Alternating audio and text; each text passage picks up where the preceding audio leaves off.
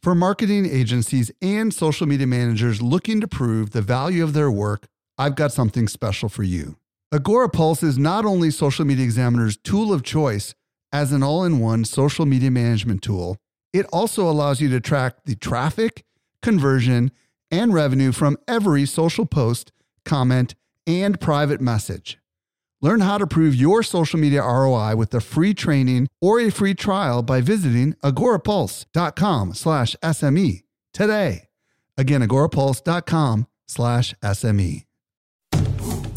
Welcome to the Social Media Marketing Podcast, helping you navigate the social media jungle. And now, here's your host, Michael Stelzner. Hello, hello, hello. Thank you so much for joining me for the Social Media Marketing Podcast, brought to you by socialmediaexaminer.com. I'm your host, Michael Stelzner, and this is the podcast for business owners and marketers who want to know what works with social media. I am really stoked about today's show. I'm going to be joined by Robert Cialdini. Yes, the Robert Cialdini, author of the seminal book on persuasion entitled Influence. This show will, and I kid you not, completely change your entire perception of influence and persuasion. He's got a brand new book out, and we talk about stuff that is very, very groundbreaking. I was completely blown away by the interview. Uh, you can email me at any time at podcast at socialmediaexaminer.com. That comes straight to my inbox, and I try to respond to everybody. Now, let's transition over to this week's brand new discovery. Helping you stay alive in the social jungle, here's this week's survival tip. This week, I'm joined by Eric Fisher with a brand new discovery. What'd you find, Eric? This week, I have found assistant.to. A dis- assistant.to. What is that exactly? Well, you know how there's been a crop of these tools that take the pain out of scheduling where you're going back and forth, email to email to email over and over again. Does this work? No. Does this work? Maybe. Well, and and then there's been those like Calendly and ScheduleOnce and a few others. Assistant.to is actually a native plugin that you add to your Gmail, and then it just has access to your Gmail, your Google Calendar, and you can select a couple different places right by pressing a button inside your Gmail and offering up a few times, and they, then they get populated right into the email you're writing. Interesting. And what happens when you send the email? Does the person somehow pick one of them and it automatically assigns it to your calendar? Yes, because it does this really cool kind of smart communication between Gmail account to Gmail account by knowing which time zone I'm in versus which time zone you're in. And so they will look like the times that I selected on my end and then transform into the ones you need to pick from on your end. Have you uh, either been the person using this to set up interviews or have you been on the receiving side of this? I have been on the sending side and it's worked great. I mean, explain how it works. How, do, how does it work from your side when you're sending something? Yeah, it's real easy. I mean, you just eh, you type it, you know, put in the person's address in the sending right. section, and then as you're writing the body of the email in Gmail, and I should say this is on the desktop version of Gmail. Right. You will see a little A once you've installed this, and you click that, and then it brings up the uh, little hover over that lets you select different. T- it shows you your availability because you're going to connect this with your Google Calendar. It shows you what meetings you already have scheduled. You can select a you know two, three, four, however many different time chunks that you want to give them options for, and then you just click add, and it basic you know copy pastes that right into the body of the email. And on the recipient side, they just select one and it somehow automatically uh, adds it to the calendar. And do they get an email notification, or do you know how that part works?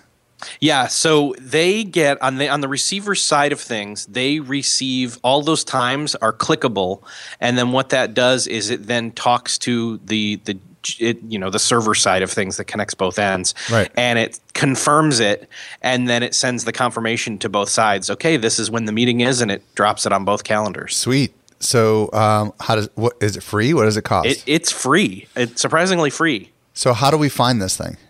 So how you find it is you go to assistant.to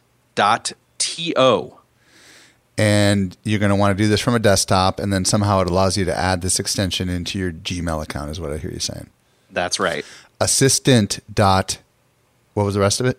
to assistant.to. Well, thank you, Eric, for assisting us with our scheduling possibilities here. Hopefully, a lot of people will go try that out. you're welcome Did you know that we can deliver awesome marketing info directly into your inbox? Simply subscribe to our weekly newsletter that comes out three days a week. You won't miss any of the updates going on in the world of social marketing.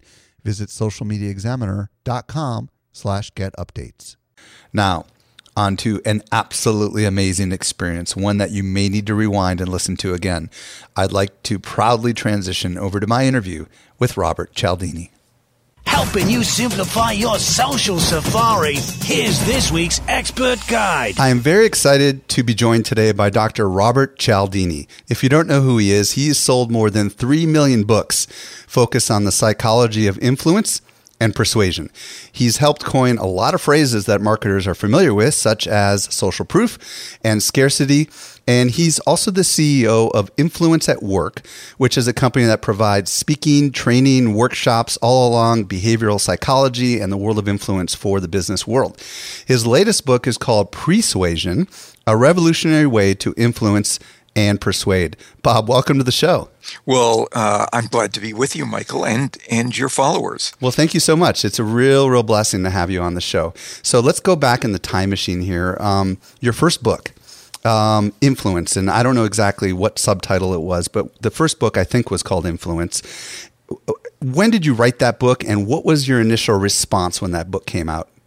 That book was written way back in the middle 80s, and uh, it was designed to find out what were the most uh, successful strategies that influence professionals used to get people to say yes. And it was written actually for the consumer, how to recognize and resist these strategies when they were used in some kind of unwelcome or undue way. Um, the initial response uh, to the book was, uh, let me say, quite mild. Mm. Uh, uh, so much so that my publisher uh, decided to call back the promotional and publicity funds, advertising funds, to promote the book because, as they said to me, that would be like throwing money down a pit. oh my gosh. Well, obviously something changed along the way. What happened?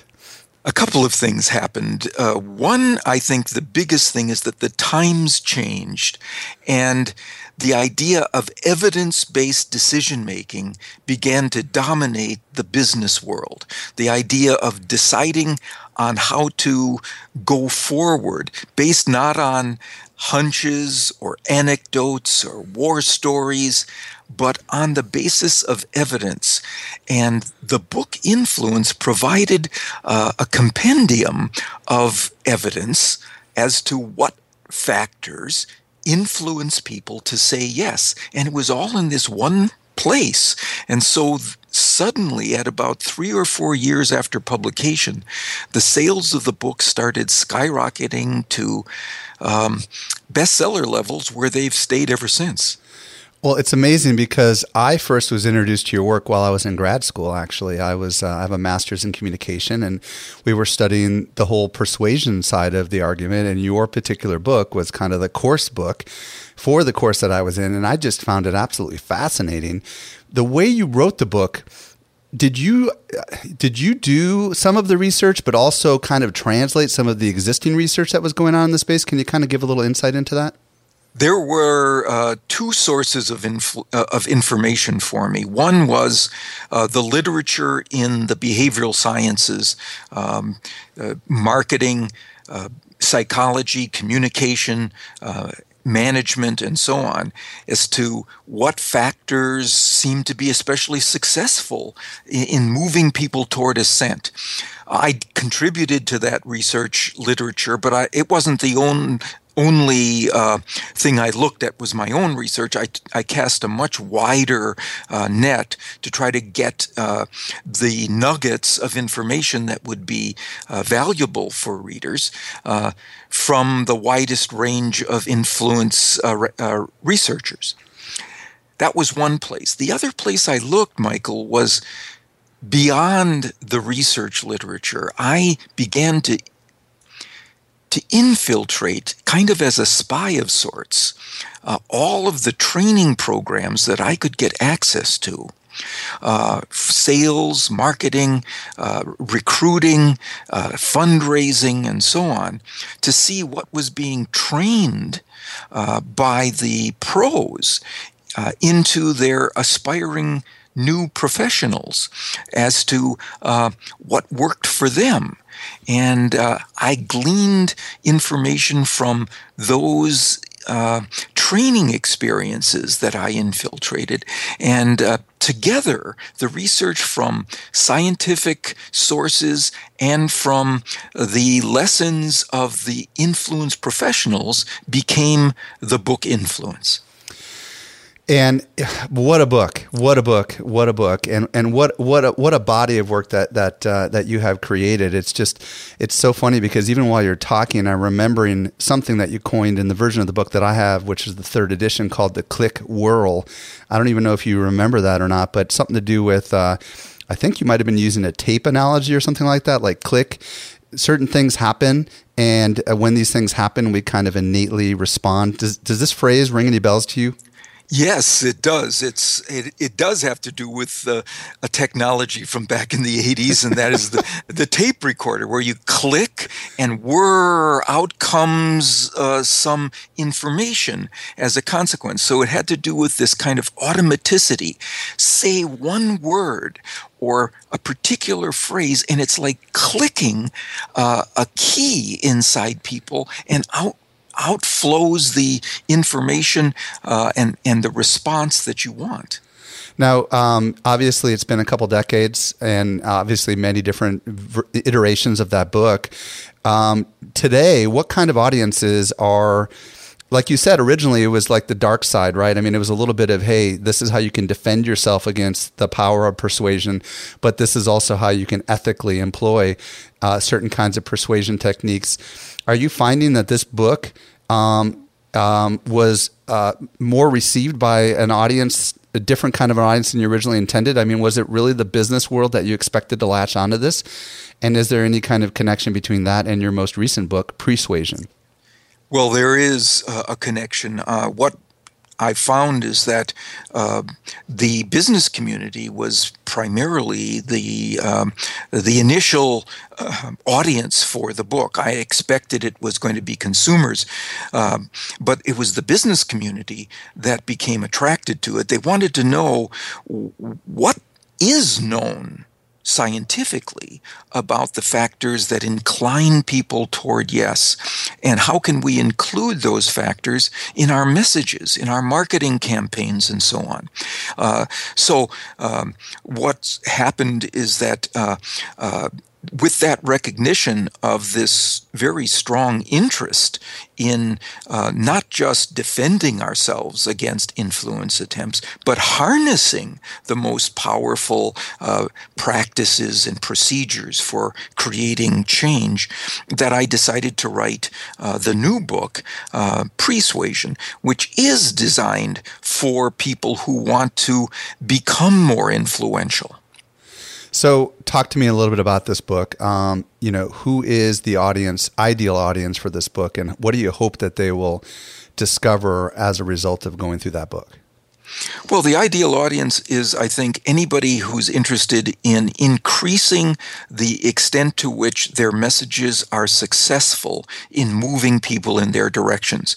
And of course, that would be salespeople, marketers uh, of, of, both uh, online and face to face or direct mail marketers, all of those kinds of individuals, but also just people who are interested in uh, being more influential uh, inside their families, inside mm. their uh, networks of friends, inside the charity boards they might sit on, uh, those kinds of things. It doesn't have to involve a commercial exchange, but we're all in the business of trying to move people toward yes. And uh, uh so this book. Uh, uh, uncovers another dimension uh, for influence besides what we say inside our message. This book concerns what we say in the moment before we deliver our message mm. to make people more receptive to the message once we um, we deliver it. Now, a lot of people listening are like, oh, this is very fascinating. So, this book, The Pre, has to do with what happens just before the persuasion happens, is what I hear you saying. Is that correct? That's exactly right. So, give us uh, how do you how do you define this then? What you know is it just simply what you said, or is there more to it? Like maybe let's let's um, expand a little bit about what this concept of pre-suasion means. Sure. Uh, so, uh, as opposed to influence, which covers what what best to build into a message to get agreement. Pre-Suasion describes the process of gaining agreement with a message before it's being before it's been sent. Mm. Now, that may seem like some sort of magic, but it's not. It's established science. And the the key is the moment before a message is sent that allows a communicator to create a state of mind in recipients that is consistent with the for- forthcoming message. Uh, that step is crucial for maximizing desired change. Uh, I'll give you an example. Uh, in one study, when researchers approached individuals and asked for help with a marketing survey, only 29% agreed to participate. But if the researchers approached a second sample and preceded their request with a simple persuasive question Do you consider yourself a helpful person? Now 77.3 volunteered to participate in the survey. Huh. Why do you think that is? Well, when asked before the request if they were helpful, nearly everyone said yes.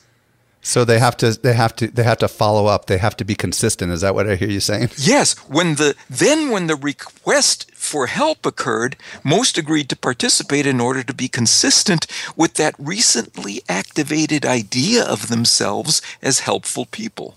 Wow. I mean, to, to go from 29% to 77%, that's unheard of. And it was by just asking a question, a persuasive question. Huh. Wow.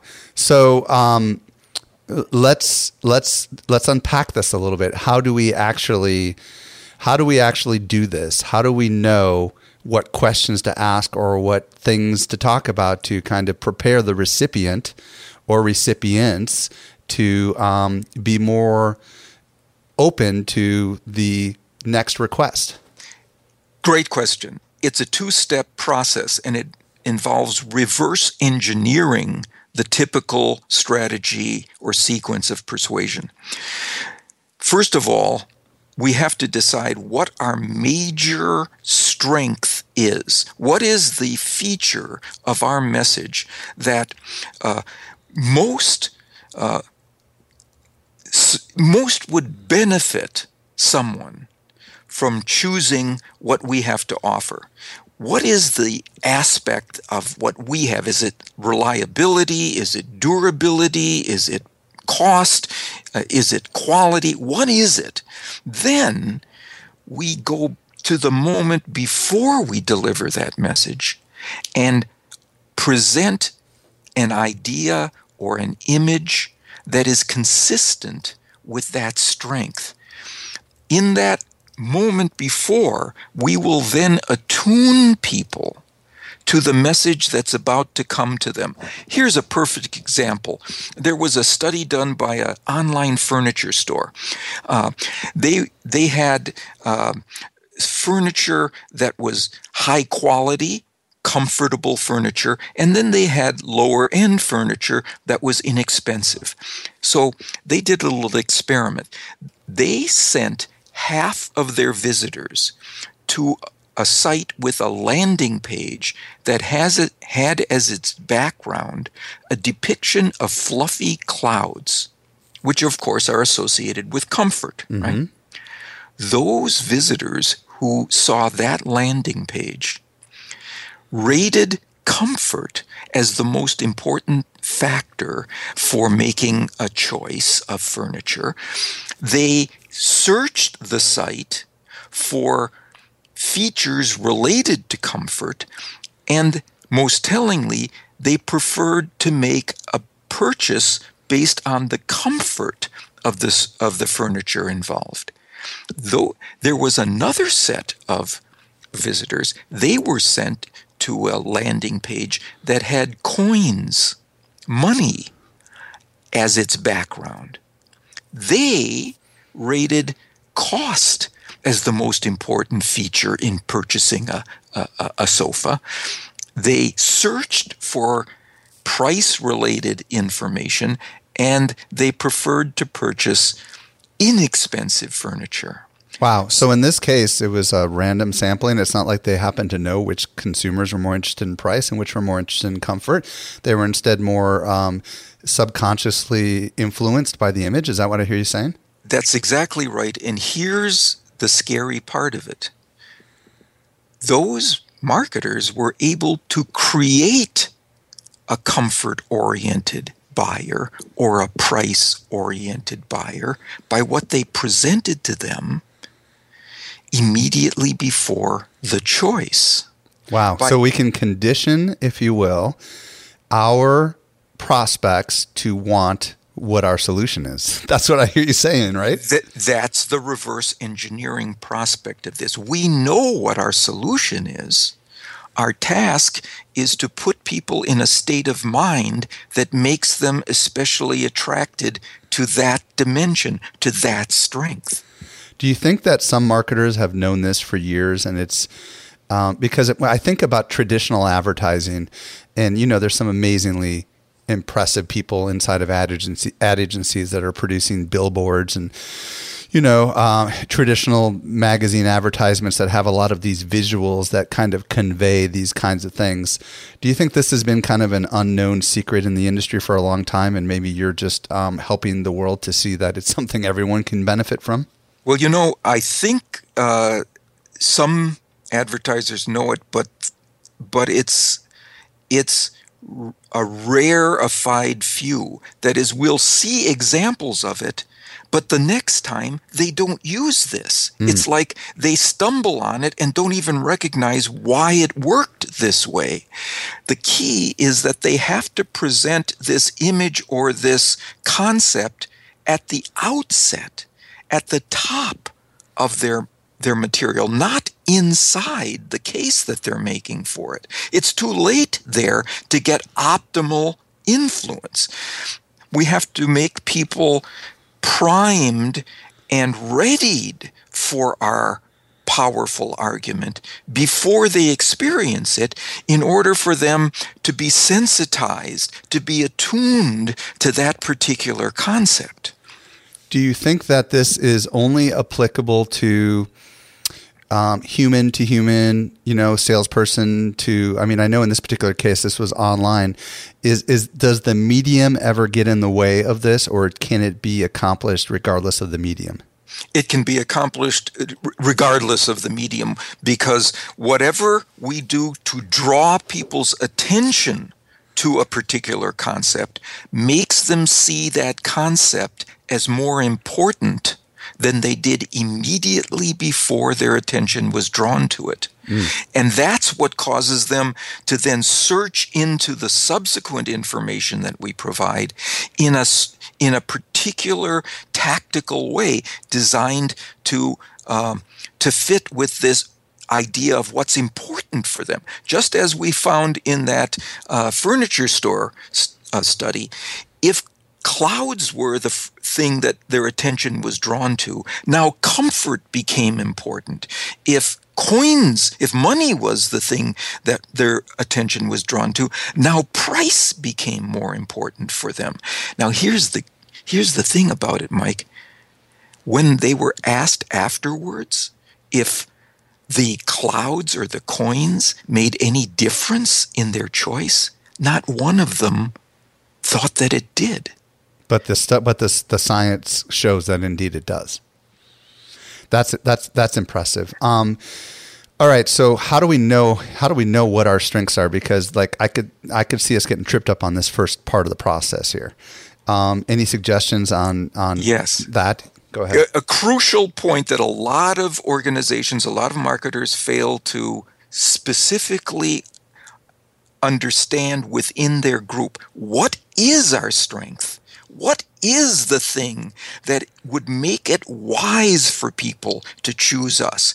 Now, often that will change depending on the uh, particular uh, group that we're we're targeting, right? But nonetheless, we can do that if we can um, segment our market and, and, and change it. But uh, it's it's it's the case that this this is something that we can do uh, if we understand what our strengths are. I just got a, a message from somebody who said, you know, um, I, I I read your book on persuasion and it caused me to change something we did to produce a remarkable uh, impact. He said, my sons are in the Boy Scouts, and we were selling popcorn outside of grocery stores uh, to get funds for uh, the Boy Scouts. And we would, as people would exit, we would say, Would you like some popcorn? Would you like to buy some popcorn? And the majority of people shook their heads and walked on by. They had just left the grocery store. If they wanted popcorn, they could have gotten it in the grocery store. Instead, he said, I read what you said about identifying your strength. What is it that we really want? What's our goal here? And so we changed the question to Do you support the Boy Scouts? Huh. And now people said yes. And they came over and bought our popcorn. Or if they didn't want our popcorn, they would leave a couple of bucks anyway. Because the key to our message was not popcorn, we we weren't selling popcorn. We were selling the Boy Scouts. Or you could just as easily say, "Are you interested in keeping kids off the streets?" You know what I mean? Precisely. Uh, or any of those kinds of things that might play to some of the benefits of being part of this, supporting this thing. It, it's just amazing. I mean, literally in in a few seconds, this can change everything, and that's that's powerful. What about what about um, when it comes to online marketers? I know a lot of us are using um, forums that um, require the written word.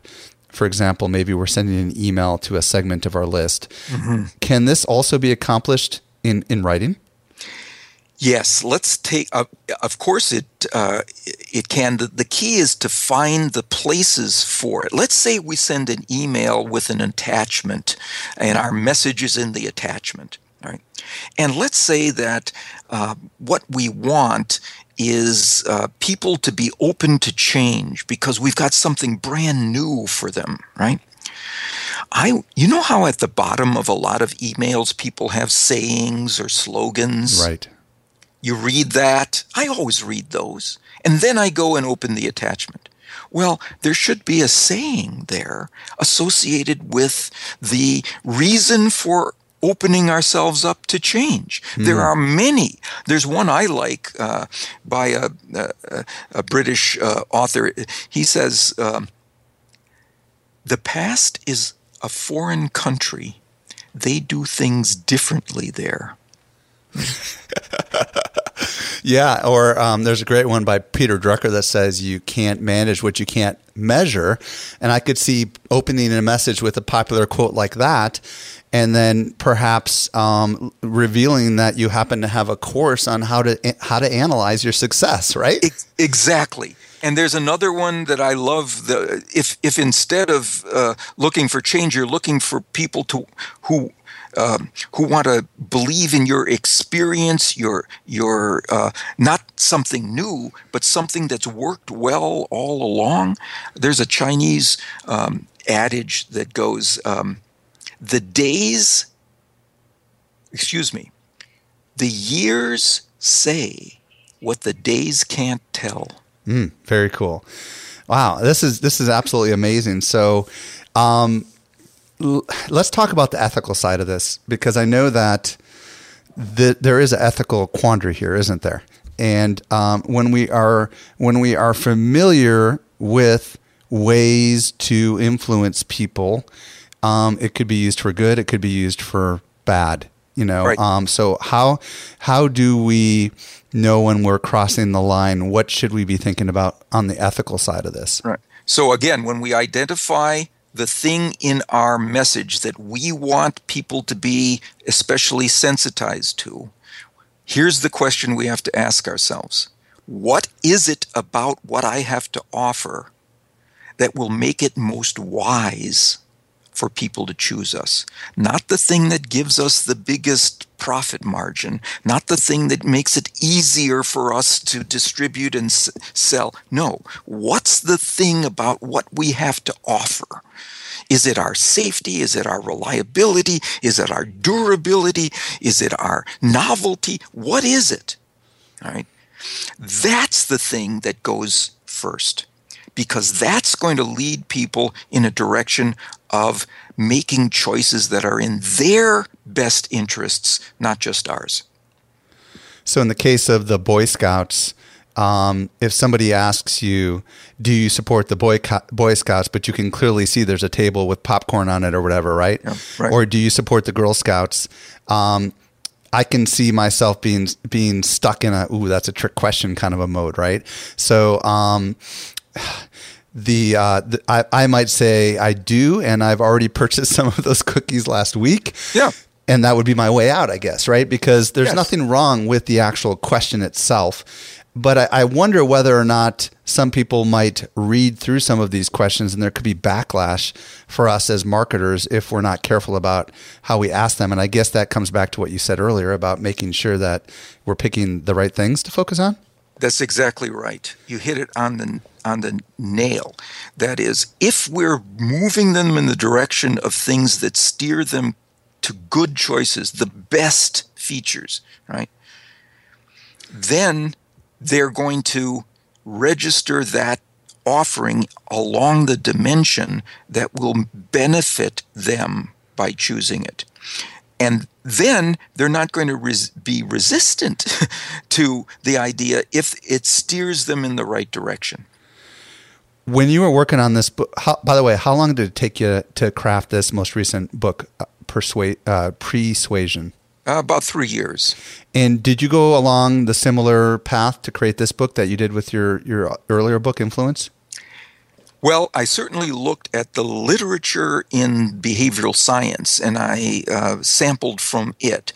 But instead of infiltrating uh, kind of as a uh, undercover operative the training programs uh, of influence professionals, I went back to my notes to see, well, which, what were the highest scorers in each of those professions doing?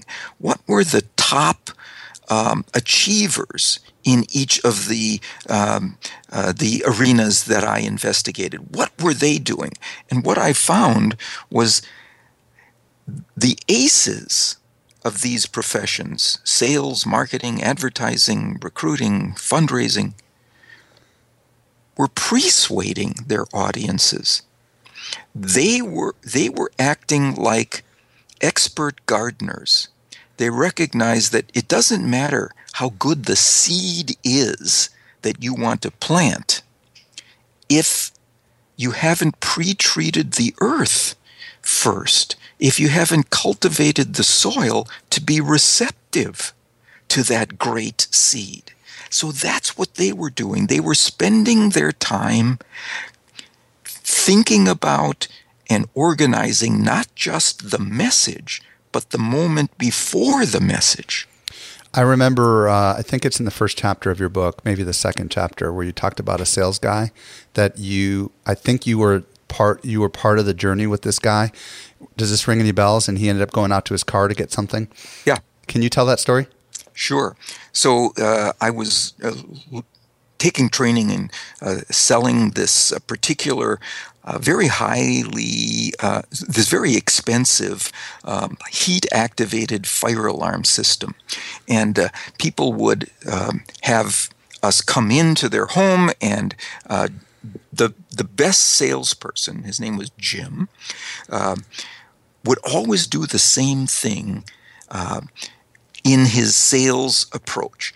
He would give people uh, a test, uh, maybe a 10 minute test uh, to take. This is usually a couple taking this test of their fire knowledge safety, fire safety knowledge.